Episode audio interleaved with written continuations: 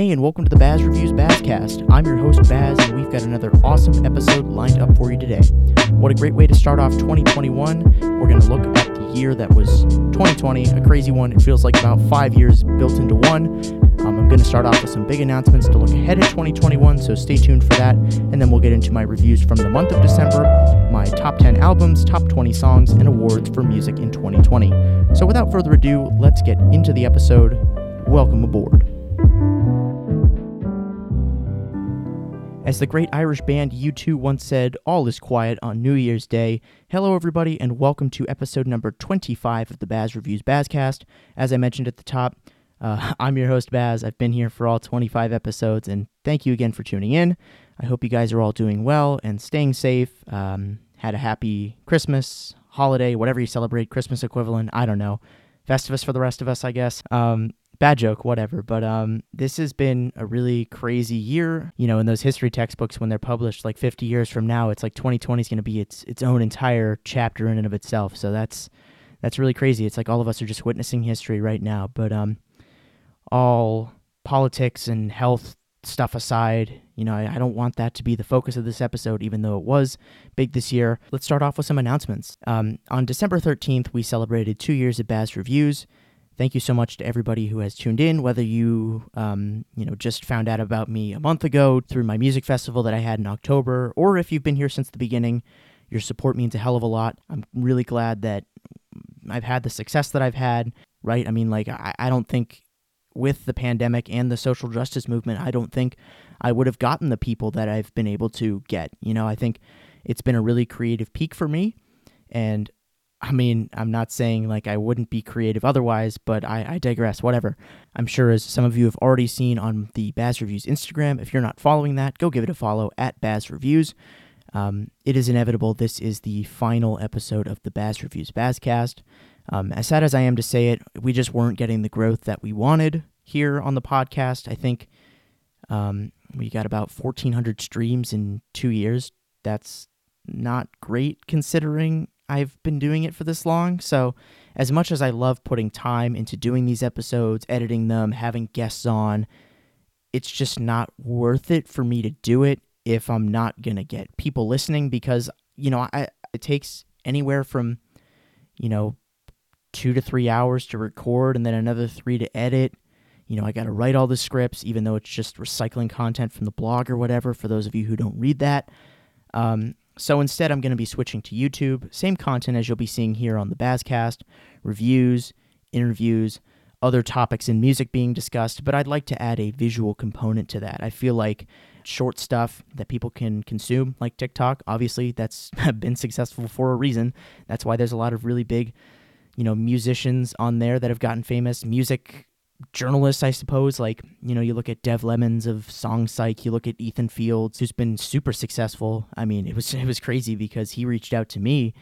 Like I, I jokingly put, "What's your thoughts on Bazz reviews?" And he's like, "You were the first person to reach out to me. Thank you so much for giving me a voice." And just you know, having somebody of that stature reach out to you, like when they're like famous, verified, fifty thousand plus on Instagram, you know, another three hundred thousand on TikTok. I mean, that means a hell of a lot. So, props to you, Ethan. Thank you, man. You're doing great stuff.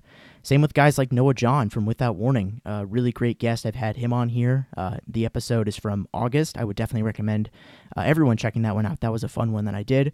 So, yeah, I think it will allow me to grow my platform a little bit more because that's that's really the goal. It's year three now and I'm at a point where I want more people to see my stuff. I don't want to just be having to rely on grassroots stuff. I don't want to have to be relying on Instagram discovery because that's how a lot of my my followers and people that I've met this year have um, come from. So, if you are interested in subscribing, um, I'll drop the link down in the show notes to that, as well as like any other important links. Speaking of which, uh, I started a Discord back in October, and I have just met some tremendously talented, sweet individuals on there. Big thanks to guys like Callum Sheehan, who I now manage, Sam Starr, Eric Wang, also known as CZ, uh, David, somebody I met from the music shitposting uh, Discord server. Really great guys. Thank you all for just being there to talk whenever, but having people be like, wow, you're a great writer. Wow, you're a great speaker. I mean, I don't get that too often, so that means a lot. Thank you guys for keeping that server up and running, giving me a, a reason to just meet new people and stuff. And if you'd like to join that, the link will also be down in the show notes. Um, we talk music. I have an ideas and feedback server, so if you'd like to drop YouTube video ideas, I am totally game to see what you guys are interested in. Because another goal of year three is uh, fan service year, if you will. Uh, very late in the process, of course, but um, so that's the Discord link, YouTube link. Um, considering I haven't done like a month in review on here since like September, like that's four months worth of albums. I figured I would just keep it to December because there's so there's just so many albums. Like think about it. Each segment is like 15 minutes.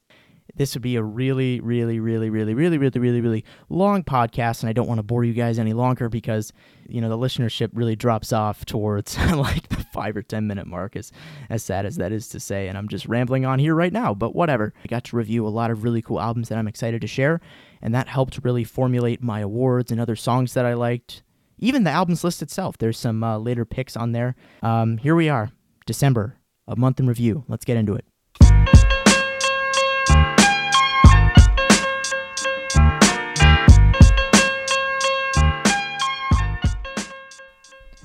So, as I mentioned uh, just a second ago, there were a lot of great albums that I listened to in December. And we'll start that off with Sin Miedo del Amor y Otros Demonios by Kali Uchis. Uh, she's just one of those really special, once in a generation talents, so versatile, and she's really become one of my favorite artists in the music industry today. Uh, she's someone that I definitely talked about a lot in the early days of Bazz Reviews, but not really since. I didn't check out her EP from last year, but um, Isolation was actually one of my favorite records from 2018. Uh, if memory serves, I think that was my pick for um, one of the best albums of the decade as well. If you haven't heard that one, I would definitely recommend it. I was really stoked to find out that she would be releasing a new album. Uh, and this one is especially significant because it's her first to predominantly be in Spanish. She's written in Spanish, you know, for a few songs on past records, but not like in a whole. I thought that was um, going to be exciting. So I definitely thought it was interesting how uh, the record was a lot lighter than some of her past ones. It's pretty different from that very traditional reggaeton sound that you've um, come to hear on the radio. And I almost enjoyed that take on the genre a little bit more she almost reminds me of like a Spanish counterpart of someone from like the dark wave R&B scene here in the states.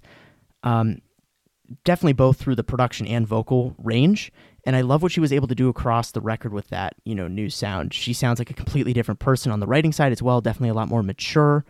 Um, the 13 song tracklist sports a lot of highlights for me. I would say La Luna Enamorada, Fue Mejor, Vaya con Dios, Quiero Sentirme Bien, Telepatía, De Nadie and La Luz are some of my favorites. Um, when we're talking about some of the album's negative points, I was a little bit disappointed with the way that um, the album was trying to wrap itself up. It was only for like a brief minute that she went back to that traditional reggaeton sound that I was talking about earlier. I didn't really enjoy that all too much. Uh, Te Pongo Mal is the song in question here. To me, it feels like that was meant to cater to the featured artists, Jowell and Randy, rather than to Kali. I also wasn't a fan of some of her rap efforts on Aquí Yo Mando with Rico Nasty and No Eres Tu later in the record. Other than those two hiccups, though, I would say that Sin Miedo serves as a really good return for Kali. Out of the two Spanish language records I listened to this year, this is certainly the better offering if you want to broaden your musical horizons. I gave this one an 8.5 out of 10, but on the more mixed note, we're going to talk about visions of bodies being burned by clipping. Um, I guess a little bit of a fun fact here. Um, this was like really early in the Bazz reviews. Like Life, I reached out to the producers of Clipping. I forget which one it was, either Jonathan or William. I can't remember, but um, I was like, hey, you know, I, I, have a blog. I'd love to do an interview. Would you guys want to do one? And they're like, eh, sorry, we're busy right now. Code word for whatever. Not going to go into that, but still really cool that I heard from them. And this is their new project. It's a uh, sequel to their Existed Addiction to Blood, which came out last October, and I liked that one quite a bit. I reviewed it back in January. I was really excited to hear what they were going for on here as well. And considering that this was supposed to be like the companion, as I just mentioned, it doesn't ever really feel like that's the case. The devil is really in the details here. Like throughout the first listen, you might be thinking, like, okay, yeah, this is like a clipping record that will go down for the ages. Like, oh, it sounds so great. But I think if you listen closer, something really sounds off with Daveed Diggs. It's really rare to hear him give 100% on many of the tracks here, and I think that was easily the most disappointing part of the album. The flow he brings is like really cloaked and not like as braggadocious as we've come to expect from him. I think songs like Something Underneath, She Bad, Pain Every Day, Eaten Alive, and Body for the Pile were all really underwhelming for me. Um, like I said, decent production, like it's fine, but it's nothing that really screams wow. Um, if I had to pick some of the standouts, I'd definitely say say the name is great, 96 Neve Campbell, but I'd only really go back to it for the Cam and China feature. Uh, Check the Lock is also great. Looking Like Meat and Enlacing are also ones that I would recommend. I was also disappointed because there's no story track this time around, right? Like there's story two, story five, story seven, but nothing like after that. And then, you know, again, like they're going on that really annoying trend of having a really long, unnecessary, noisy outro in Secret Piece. You can call it what you want, but I think it's like a dumb waste of three minutes that's trying to add like mood to the record, but doesn't really work. And for all the success Clipping has had, they're actually a pretty volatile group, in my opinion. Like, they either show up fully motivated and make a cool record, or they don't, and it ends up becoming like a really half baked product. I think that there existed an Addiction to Blood is one that stood out to me for a lot of reasons, but I've had people tell me Visions of Bodies Being Burned is like one of their favorite projects of the year, and I just never found myself fully engaged, I suppose. So that's why, um, you know, the positive takeaways are very few to come by, and it leaves me to question, you know, when I'll be coming back to revisit this. I gave it a 6 out of 10. Um, hate to be a little bit more negative here, but this is another mixed review, fair warning. Uh, Set My Heart on Fire Immediately by Perfume Genius. This is another record that I'm heading into kind of blindly. This is one that I've seen on a lot of those year end lists, and I've probably missed some of the better records from Michael Hadreas in the past. This is his fifth overall studio album that came out earlier in 2020. I don't know. I just I, like, there's something missing to me with this record. you know, friends like this record again. People in the industry like the record. I, am almost shocked at how this managed to get a 91 out of 100 on Metacritic and a nine from Pitchfork. At its best, it feels like Hadreas is slightly tweaking and overdoing a formula that like so many artists have done before. It's just maximalist production and heavily reverbed vocals, and that's supposed to evoke emotion. I liked some of the production and darker lyrical tones on here, but I think his vocal delivery in general just isn't my thing. Even with all those added effects, it's really hard to listen to him for one song, let alone like almost an hour of it. I think the songs like Without You, Describe, and Your Body Changes Everything were all decent, but once again, it's another album that suffers from a pretty forgettable front and middle section. Um, Hadreas, to me, never seems like he really knows where he wants to go, and that leaves a listener like me to not be super invested in the product at hand. But um, I think he definitely does rally on the end of the record, though. I really liked songs like Nothing at All, One More Try, and Borrowed Light. I, I think, though, the, the biggest statement of all, and I don't want to really end it like on a bang or just like a roast or whatever, but I'm being really serious. I mean, it's like if you were to ask me down the road, like, hey, have you heard Set My Heart on Fire Immediately by Perfume Genius? It would probably take me a minute to be like, have I? Have I not? I can't remember. And I'd be like, oh, yeah, now I, I now I have it, you know. And, you know, I'm not leaving out the possibility that this record might grow on me if I listen to it down the road, but at the moment in time, I'm not really feeling like, yeah, this is a nine. Yeah, this is a nine and a half for me. Um, so I, I, right now, I'm feeling a six and a half out of 10. Another blind listen here um, in St. Cloud by Waxahatchee. Uh, like Michael Hadreas, um, the Alabama based singer songwriter Katie Crutchfield dropped her fifth full length album in 2020. This is another one that I came across from those year end lists. Um, so another blind review on my part, but I definitely did enjoy this album a lot more than Set My Heart on Fire immediately. And I think its higher ranking on these year end lists is kind of justified. Like, I'm, I'm not against it at all. I probably would classify this more as like country than like indie rock or indie folk, which is basically like country music for hipsters or quote music nerds like me, I suppose. And considering I'm not like the biggest fan of the genre as a whole, I think Crutchfield's performances were pretty good across this thing and she's definitely talking about something other than like jesus trucks women or alcohol as like a lot of people do in those country songs um i guess you could call this about substance abuse so alcohol drugs whatever it may be um you know her experiences with substance abuse and how that impacted her so deeply and like as a listener i think you can really hear those years of repressed memories and all that heartache she had and, and how much sorrow it caused her coming out on these 11 tracks and there's not really any minute across this project where you're not feeling some kind of emotion um, songs like Oxbow, Can't Do Much, Fire, Lilacs, Witches, War, and Arkadelphia really stood out to me for that reason. None of them necessarily made my year end list, but I'd say they're up there for being some of the most empowering in 2020. Again, this is another record that suffers from a really weak ending. Not to be joking or anything, but that's like where that emotion of boredom comes in. You know, songs like The Eye, Hell, Ruby Falls, and the closer St. Cloud all really fell short for me. Um, this was actually an interesting quote from her Pitchfork interview about the song. Um, or was it from Genius? I can't remember. But um, this is what it says.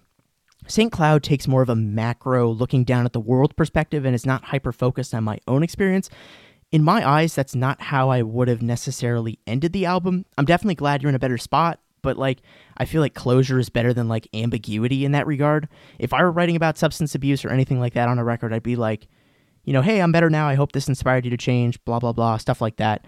Um, again, this is more nitpicky on my part, music nerdy stuff, but you know, I think St. Cloud is something I would definitely recommend if you haven't heard it. Really great, accessible project, and for anybody who's going through substance abuse, emotional issues, stuff like that, this this album is like a warm blanket in that regard. Eight out of ten, I would recommend. Go check it out. Next up, we have Under Pressure by Logic. Um, I mean, what reviewing year would be complete without a review from the guy that everyone says I look like? Um, I'm sure if you look at my picture, um, I did do a face reveal on Instagram, so you know, go ahead and roast me for what I look like. But some people are like, "Hey, you look like Logic." I'm like, "Oh, really? I haven't thought about that. I'd have to like shape my head or whatever." But so, as many of you know, the Maryland-based rapper Sir Robert Bryson Hall II, better known as Logic, recently retired from the rap game this past year, um, citing that he wanted to spend more time with his family, but then proceeded to sign a lucrative deal with Twitch. Conflicting loyalties, am I? am I right? Anyways, um, he left behind an album that some people are calling, you know, the year's best rap offering, sharpest rap offering. Um, I used to actually listen to a fair amount of Logic back in the day, but like when I was revisiting his stuff for this review, I can't really say I feel the same about him. I wasn't really like that fond of any record post Incredible True Story, but I was still banking on like Under Pressure still being like a positive step. So that's why I was like, okay, yeah, I'll review it, whatever. And I wouldn't say that was necessarily the case here. And again, you know, when Circles is like one of my highest rated albums of the year, it's like, okay, that's the golden standard. Why can't every album be like this that's trying to be a, finale or whatever? But um, you've got like two good offerings on the front side. I'd say Hit My Line and Open Mic are really great, but nothing really else stood out to me. The middle really feels rushed, and I can't really take it seriously. I can't really put myself in an artist's shoes, but once again, I'm going to play the same thing that I did in the St. Cloud review. I think it goes without saying that you have to put every ounce of life you have into like your finale. Like this is what you're going out with. This is what you want people to remember you by, more or less. And I don't really feel like that's the case with this album. I think probably the most egregious offering was GP4. Like the song sample is just a direct lift of Elevators by Outkast. Like no effort was made to like chop the sample at all, make it interesting and it feels like a mashup that like some SoundCloud kid could have made in his basement for God's sakes, not like something that I would hold the respected producer of No ID to the standards of, you know. Um, Celebration and Soul Food 2 are like not great because Logic feels really weak on the mic. Even Five Hooks, Toro y Moi did really well, in my opinion, with the production. He sounds like Just Blaze a little bit with what he was doing. But again, that great production effort gets overshadowed by another really crappy vocal performance like Set My Heart on Fire immediately, Logic gets you with the ending of the record. Heard him say amen, and even the sampled audio track, Obediently Yours, all felt like a super fitting end to the album and his career. I think it's really what boosted the rating for me by at least a half or a full point. Um, it is definitely a little bit underwhelming in total, but like I said a minute ago, it does deliver to its listeners in the moments where it matters. At the moment, I feel confident with the score that I'm giving it. It's a 7 out of 10. This is definitely an essential for any rap fan or Logic fan in general. So, yeah, 7 out of 10. Decent. Not amazing, but still pretty solid nonetheless. Uh, switching ahead here to the heavily hyped album Man on the Moon 3, The Chosen by Kid Cudi, uh, the newest batch of songs cooked up by esteemed Cleveland rapper, my hometown baby, 216, Scott Mescudi. Dropped that last month, I guess, December 11th. Um, that was one that was really anticipated by a lot of people. And you know, Cudi came to fame with Man on the Moon, The End of Day. That was a huge generational record. Huge for me, too. One of the first ones I ever came to love. Um, I think it's kind of nerdy to admit that I actually like bought a pair of stance socks with like the Man on the Moon art on them. They look kind of dope. I don't wear them like super often, but they, they still look really freaking cool. Um, but yeah, it's kind of a shame though because like Logic, a lot of um, Mescudi's like subsequent efforts never really have done it for me. Um, you know, there are a few good songs from all the album cycles, but you know, nothing ever really feels you know, amazing to me. It was really his work with Kanye West on Kids See Ghosts that revived my interest in him. I was also excited to see how he would possibly kick off his musical efforts in 2020 because I think he's like, what, 37, 38 now, so he still has a fair amount of gas in the tank, and I wouldn't be surprised to see him release a couple more albums uh, in this decade. Um, I was hoping it would be a little bit. It was. I think the project was different for a few reasons. Let's start there. Every project from him, either good or bad, at least to me, has a clear identity and flows like pretty well. So that was why like this project didn't really feel like that. It, it feels really all over the place. Um, I think some of the songs just sound like they're intentionally appealing to this new generation of hip hop. I would say Steer Clear of Tequila Shots, Another Day, Damage, Sad People, and especially Rockstar Nights with Trippie Redd. Those do not resemble who Kid Cudi is as an artist, and I wish they could have been scrapped altogether to make this a cleaner project. It also feels like there's a lot of productional choices lifted straight from Travis Scott on here, just like Astroworld in general. It's not necessarily like a bad thing, so to say, but like a little more originality would have been nice. Um, some interpretations were definitely better than others. I would say my favorites were um, She Knows This, Dive, Mr. Solo Dolo 3, um, September 16th, Loving Me with Phoebe Bridgers, and Lord I Know was also pretty good. Um, there were also a pair of drill influence tracks on here, which I think um, would be a pretty cool Cudi project idea down the road. Uh, you know, Heaven and Earth is great, um, and Show Out with Skepta and Pop Smoke, of course. You know, they're just giving a middle finger to his estate and all the people that love him with just that really annoying forward feature. But still, Cudi kills it on here. I love it. Um, I wasn't really expecting much out of this project, but I would say that Kid Cudi does make a pretty decent return to the music landscape. It definitely does its job, serving as a nice conclusion to the Man on the Moon saga. But um, clear to see that he will need to decide where he wants to go sonically down the road. A lot of great ideas here. Like I said, it would be cool to see drill. It might be cool to see like an Astroworld ripoff. I'm feeling a 7 out of 10 on this one. Um, but speaking of more positive reviews, let's take it in the right direction here with We Will Always Love You by the Avalanches. They're one of the most historically silent yet revered groups of the 21st century. This is their third album in just 20 years. Um, their second in five years, actually, because they dropped Wildflower uh, in 2016, and before that, we had to wait about 16 years from Since I Left You. Um, I enjoyed Wildflower a lot, um, but I still feel as if Since I Left You will always um, reign supreme. They've delayed this record quite a few times up until this point, you know, same day as Kid Cudi's album, December 11th, because of like COVID 19 and all that stuff. They definitely did release some great uh, teaser material to hold us over in that time. Um, they all contain that like atavistic, plunderphonic style that gave them their fame, but you know they go with a different direction this time, and I like that a little bit more.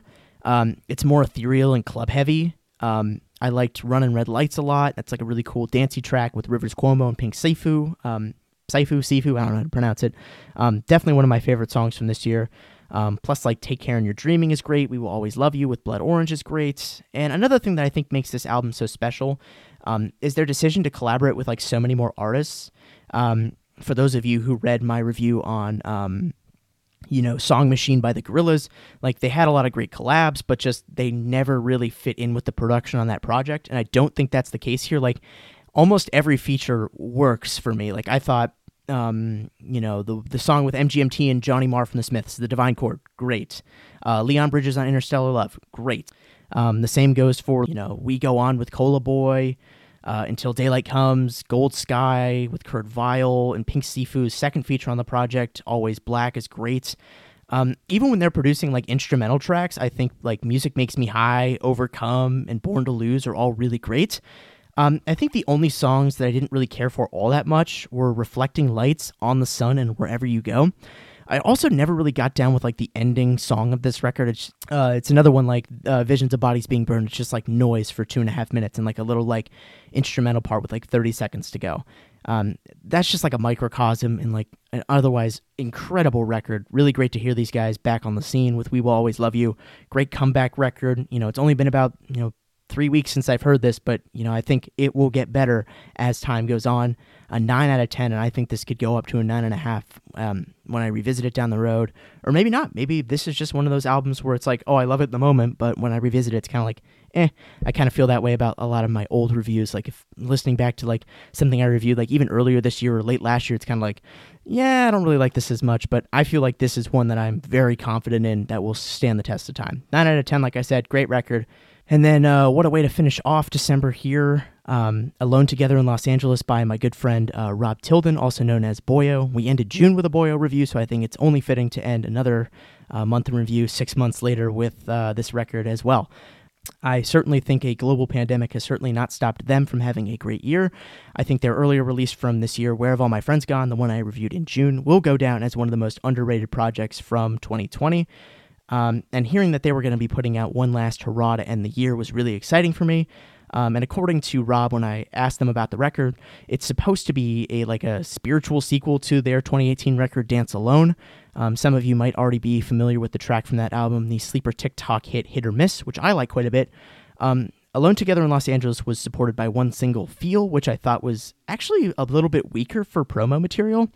Um, but I hope that doesn't like put you off from listening to the project because like it is it is great. You know, Rob brings his A game once again. Love the production on here. I love how Rob is continuing to push those dance psych elements to their absolute limits once again here. Um, the A side is definitely really strong. Tough Love, OCD, Ghost Noise, Analyze This, and Sunday are all incredible. I honestly would have liked hearing one of those songs, probably OCD, as like the lead into the album. Um, and I also enjoyed Memory Lane and Lost and Found from the B side, but I think that one has a few other problems that I think we should discuss. Um, I think there were a couple that sounded like they might have fit better on Where Have All My Friends Gone. I think Feel is one of those, and Father is another one. And I also wasn't the biggest fan of Flashbacks or Paradise, which is the closer.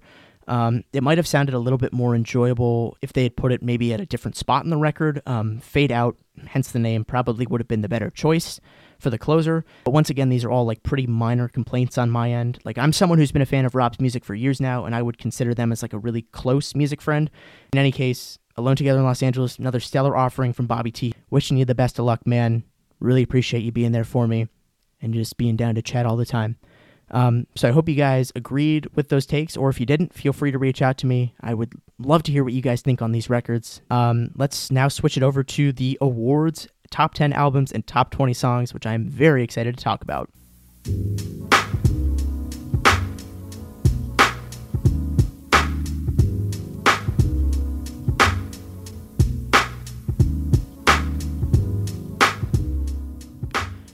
So 2020, a crazy year and even better year for music, I would say.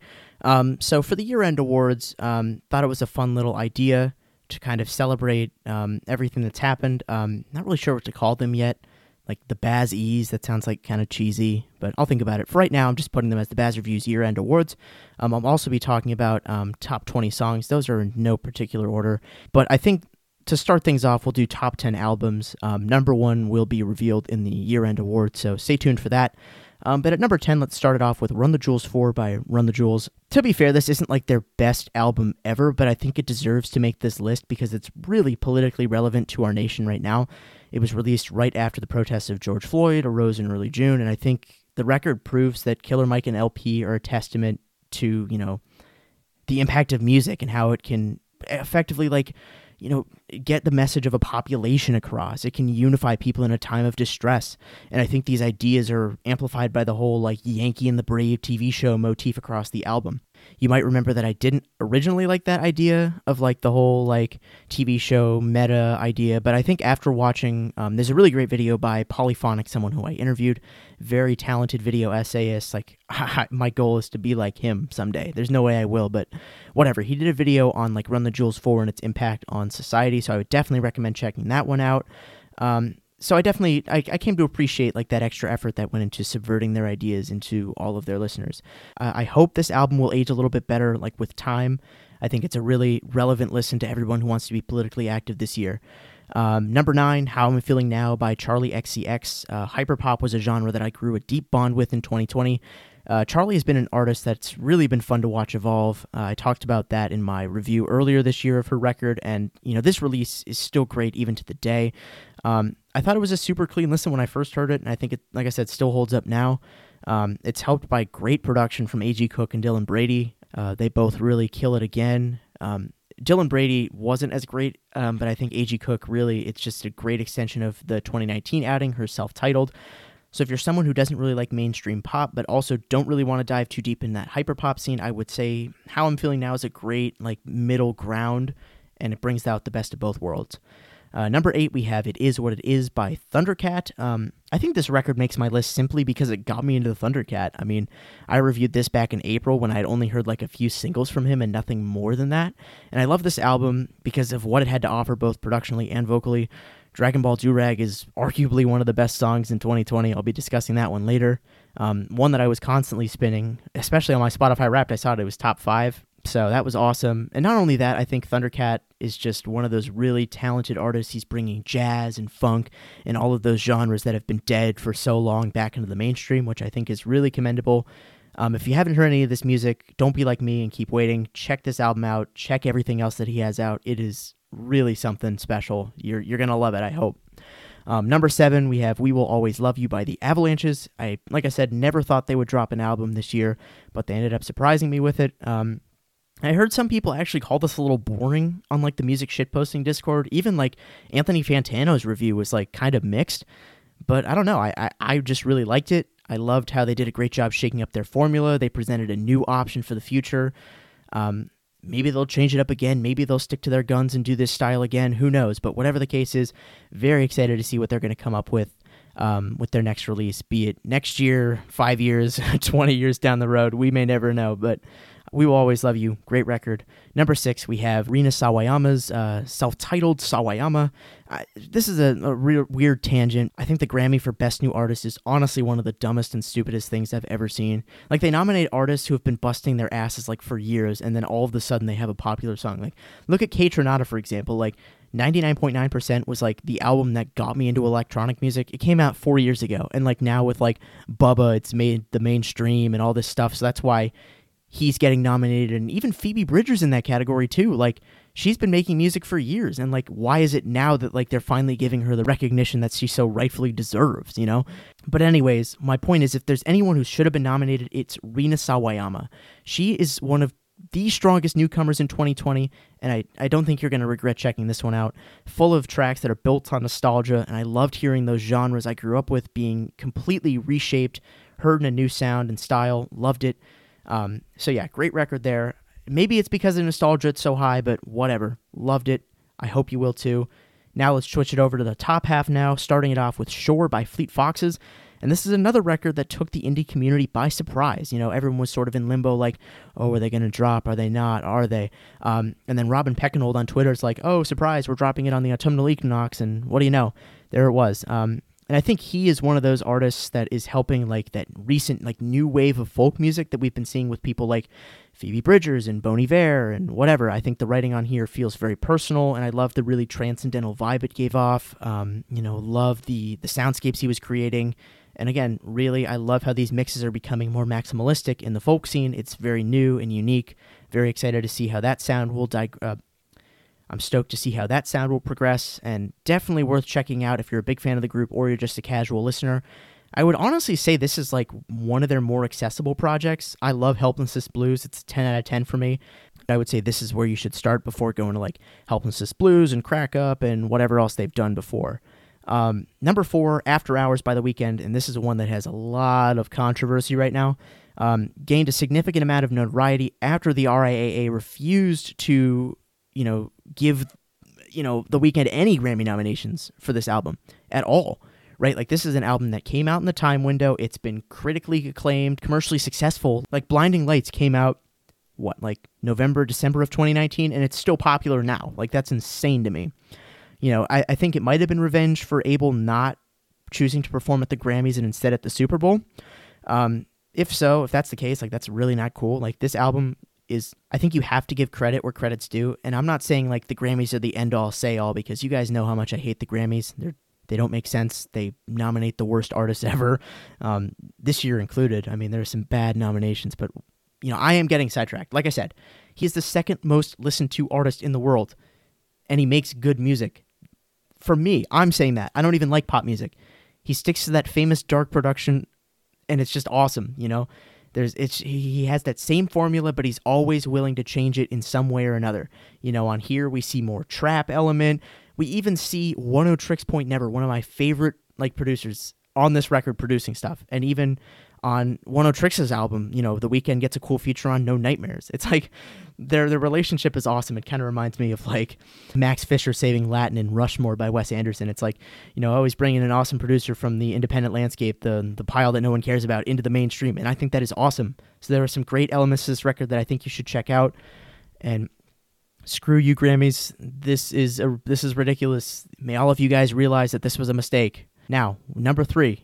KG by King Gizzard and the Lizard Wizard. I know the praise hasn't been great by King Gizzard standards, but I think it is one of their better offerings in recent times. I think it's really special to me because it took heed from like Flying Microtonal Banana and Polygon Polygondwanaland. Both are some of my favorite projects from them. They were my gateway into their music, so I think that was kind of nice. It feels like it feels like a fan album, so to speak. It's like, hey, you know, we've been doing our own stuff, but you know, here's like a throwback to what we did with like the Year of the Giz and five albums in a year. Like I think that was really special to me.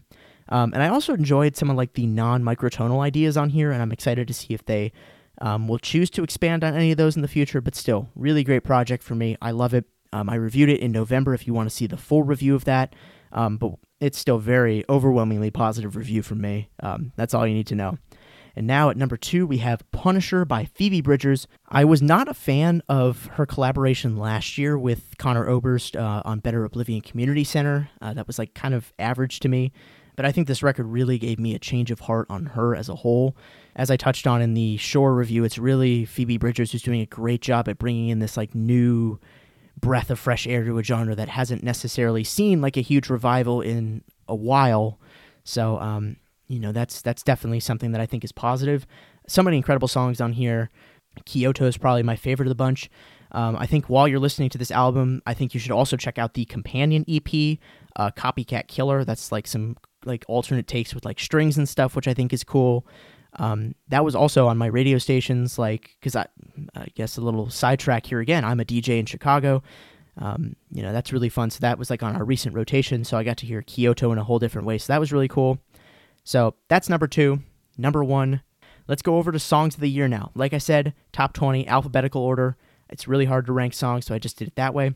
Interstellar Love by the Avalanches and Leon Bridges. Talked about that one a minute ago. Really cool. Probably my favorite from We Will Always Love You. Um, Naked by Bickle. This guy's like, I think only at 150K monthly. And like, this is his only single on streaming right now. And it's awesome. Like, really dancey, disco I love it a lot. Definitely would recommend you checking it out. Enemy by Charli XCX from How I'm Feeling Now. This is probably like the best representation of her new style that she's been going for on these last few records, so definitely check that one out.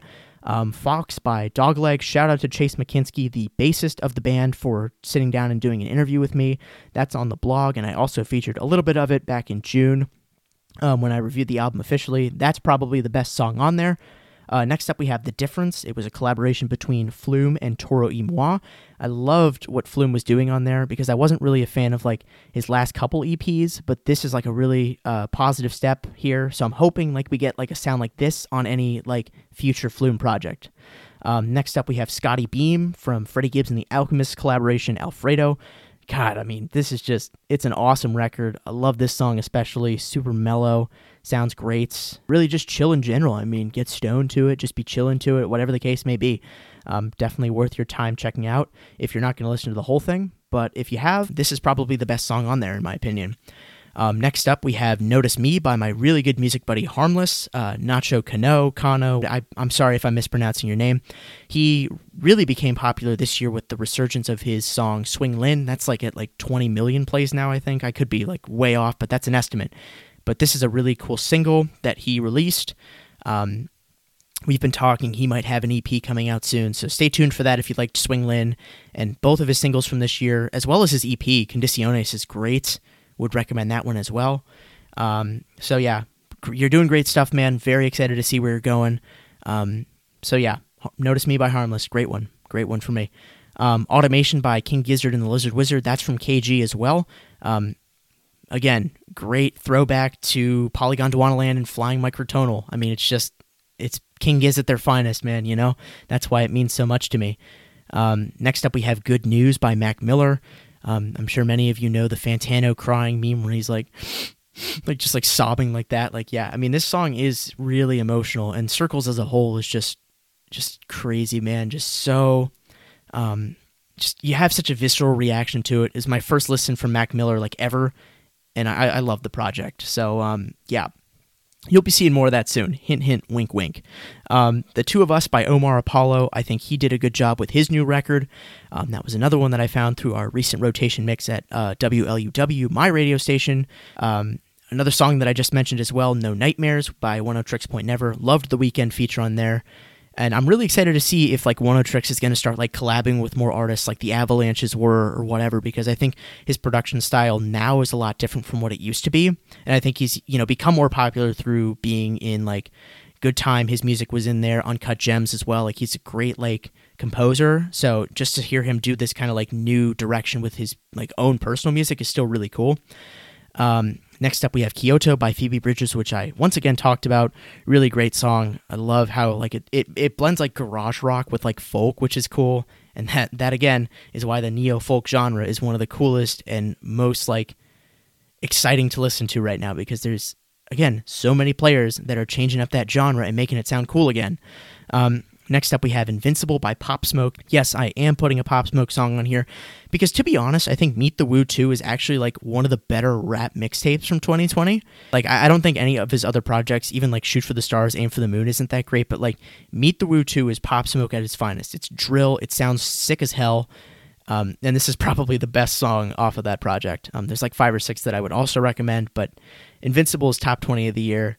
Get you hyped. Good for the gym, good for running good for parties, whatever it may be. So yeah, um, XS by Rina Sawayama. Again, a sledgehammer back to my youth when I would listen to this like nu metal sound, this like bubblegum pop stuff, you know, all that stuff that I grew up with. It's like this song, especially, just is like a brilliant exemplification of that. So check this one out as well as that whole album.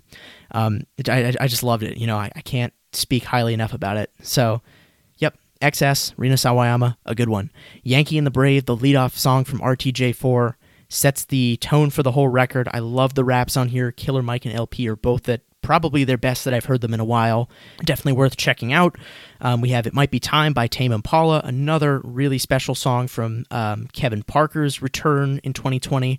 Uh, the Slow Rush, pretty good record. I think it was a competitor for um, Comeback Record of the Year. But um, again, I think it got beaten out by something. More about that later. Um, next up, we have Dragon Ball Durag by Thundercat. Again, I spun this song so much this year. I love it. Can't recommend that one enough. Then we have Dog Boy by Yung Lean. Cool to see him go in more of like an underground lo-fi direction, really different from like that cloud rap sound we've come to expect from him. It's not like my favorite project from him, Stars was from Yung Lean, but um, still love the song. It sounds like it's very vibey for the winter, I feel like. And this was released in like what, July? Um, so yeah, love it. I hope you do too. And then to finish it off, we have Gospel for a New Century by Yves Tumor. They are just so talented. Um, I mean, the whole album in general, Gospel for a New Century, it's just great. Um, you know, I would definitely recommend you checking that one out. I think Safe in the Hands of Love is a little bit better, in my opinion, but still, great return. Um, and yeah, very excited to see where he goes as well. All right, everybody, here we go. Awards time. So, the first category we have is Best Song That Is Not from 2020. And I'm sure you guys are getting tired of all the Bladee memes at this point, but Be Nice to Me by Bladee, one of those songs. Like, if I hadn't heard it, like, I don't think my taste would be the same as it is now. I mean, it's my most, like, streamed song for the reason on Spotify. Like, I've streamed it like 150 times. it's just that good, you know? It got me into the Drain Gang scene, the sad boy scene. And like I said, if I had never heard it, my, my, my, my, my taste in music would definitely be a little bit different. Um, so now we have best album not from 2020, and those come from my classics month reviews. Um, and there are some really good ones coming on tap uh, for January, February, and March. So stay tuned for those. I picked out some really cool ones. Um, and that one goes to The Glow Part 2 by the Microphones. Um, this is not one that I've heard from Phil Elverum. And I, I know it's like one that's like on everyone's like best of the 2000s list, best albums of all time list. So yeah, you can say whatever, you know, like you haven't listened to this yet. Like how could how are you a music fan? But like it is really that good. I mean, it's just I mean, Phil Elverum always just he never ceases to just get any kind of emotion out of me, whether it's rage, sadness, anything like that. And I think that's what's so great about his music in general.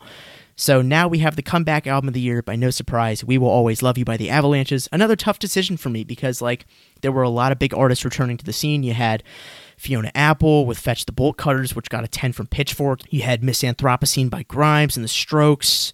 I mean, just so many great ones that were from this year, but none of them, I think, compared to the Avalanche's third studio album. And I think what's awesome that they did is they dumped their like whole record collection, like I think it was like 7,000 records, then started from scratch with like a whole new batch. So that was cool. And I mean, it might not be as great as their older work, but I think the efforts on the project were just outstanding. So great job from them. Best new artist, talked about them briefly a minute ago. Dogleg, I think, will win over Rina Sawayama. They've gotten so much love from various music outlets, myself included. I think Melee is like one of the best punk offerings in 2020. Like I said, got to interview Chase Macinski, the bassist, really great guy. Um, so I wish these guys the best luck in whatever they're doing. They're a great small band. Would definitely recommend supporting them. Best debut album, by no surprise again, Sawayama by Rina Sawayama. I'm sure you guys are tired of hearing her name. Um, so collaboration album. Um, my intention was kind of to show off like the best showcase between like two artists. You know, like for example, Denzel Curry and Kenny Beats on Unlocked, right? Like that's a collab, I would say, right? um, you know, Savage Mode 2 with 21 Savage and Metro Boomin. Like those are examples. Like I wouldn't say it's only limited to rap, but in most cases that is like a like where the most collaboration happens.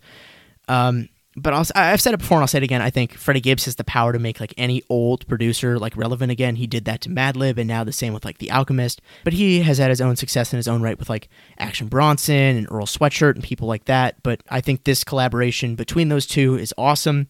And I'm very excited to see if they uh, put together another tasty, no pun intended, um, record of beats and flows. So yeah. Uh, best song of the year, Dragon Ball Durag. Like I said, not very much competition here. The jazzy piano chords and sax lines are really what made me love this song. I think his nerdy lyrics too make it very special. So, um, it's very, it, it's, I, I just, I can't even say how much I love Thundercat. I, I, I, you know, I just, he's so awesome. His, like, it's just so jazzy. It's fun to listen to. You're awesome, man. Love you. Excited to see what you're to do. Now we have Best Album of the Year, Circles by Mac Miller.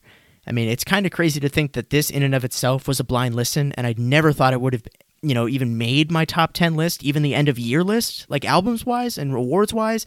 But whatever. I think if I had never heard Mac Miller's music before, I would have thought he would have been doing this like his whole career, like this neo soul singer songwriter style. Sure, he went into that on swimming from what I've heard of it. I think almost everything that went into this record is just like so genuine, like the production, the lyrics, the mixing, whatever it really feels like the you know co-producer Jon Brion really didn't want to mess this up. Like all those artists that put out really crappy like posthumous albums like Juice WRLD or XXX like those are not posthumous albums. Those aren't like swan songs. This isn't what you're leaving your fans with. You're just trying to make more money, and I think that's just not a good look. This though, I I, I think circles. I'm even get emotional just talking about it. It's like it goes down as just the most emotionally charged project of the year. And I think if you can make it through like one listen to this album without breaking down into tears or any kind of emotion for that matter, I think I'll, I will literally Venmo you a dollar. Please rack up my DMs. And I'm, I'm very excited to hear what you guys think about this list, all of my lists for that matter albums, songs, awards. Like, I don't just want it to be me talking about these albums. I want to encourage discussion with people. And like I said at the beginning of the podcast, this is what I want to forage for year three. I want you guys to be here to discuss stuff. If there was an album that you thought should have been on this list that you think that I should talk about, let me know. If there's a song that you thought should have been on my top 20, just tell me. I, I want to hear a difference of opinion. I don't just want it to be me sounding like, oh, this is my opinion and that's the end of it. Because at the end of the day, there's not always going to be people agreeing with what I'm saying and I know my taste is kind of like one dimensional or whatever, but you know what? I'm really excited with this list. I hope you guys enjoyed this episode. So that wraps up 2020. And this is like the last few words that I'm saying to you guys through like a spoken word format. I'm just I can't believe it. Two almost almost 2 years to the day since I dropped the first Bazzcast and it's just um you know just crazy to be saying goodbye. I mean, it's not goodbye you're still going to see me. You're going to see my face more. You're going to hear me more. But it's just to have this project kind of be done and not be able to connect with different people. It's just, you know, I'm very excited for year three. Just know that. Here's to some big things. Thank you again. This is Bazz signing off for one final time. Thanks for listening. And again, see you soon.